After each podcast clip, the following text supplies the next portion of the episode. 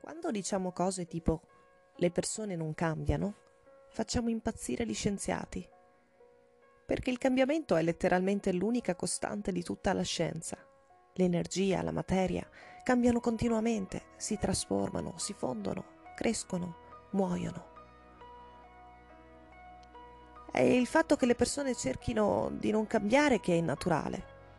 Il modo in cui ci aggrappiamo alle cose come erano invece di lasciare essere ciò che sono il modo in cui ci aggrappiamo ai vecchi ricordi invece di farcene di nuovi, il modo in cui insistiamo nel credere, malgrado tutte le indicazioni scientifiche, che nella vita tutto sia per sempre. Il cambiamento è costante. Come viviamo il cambiamento, questo dipende da noi. Possiamo sentirlo come una morte, oppure possiamo sentirlo come una seconda occasione di vita.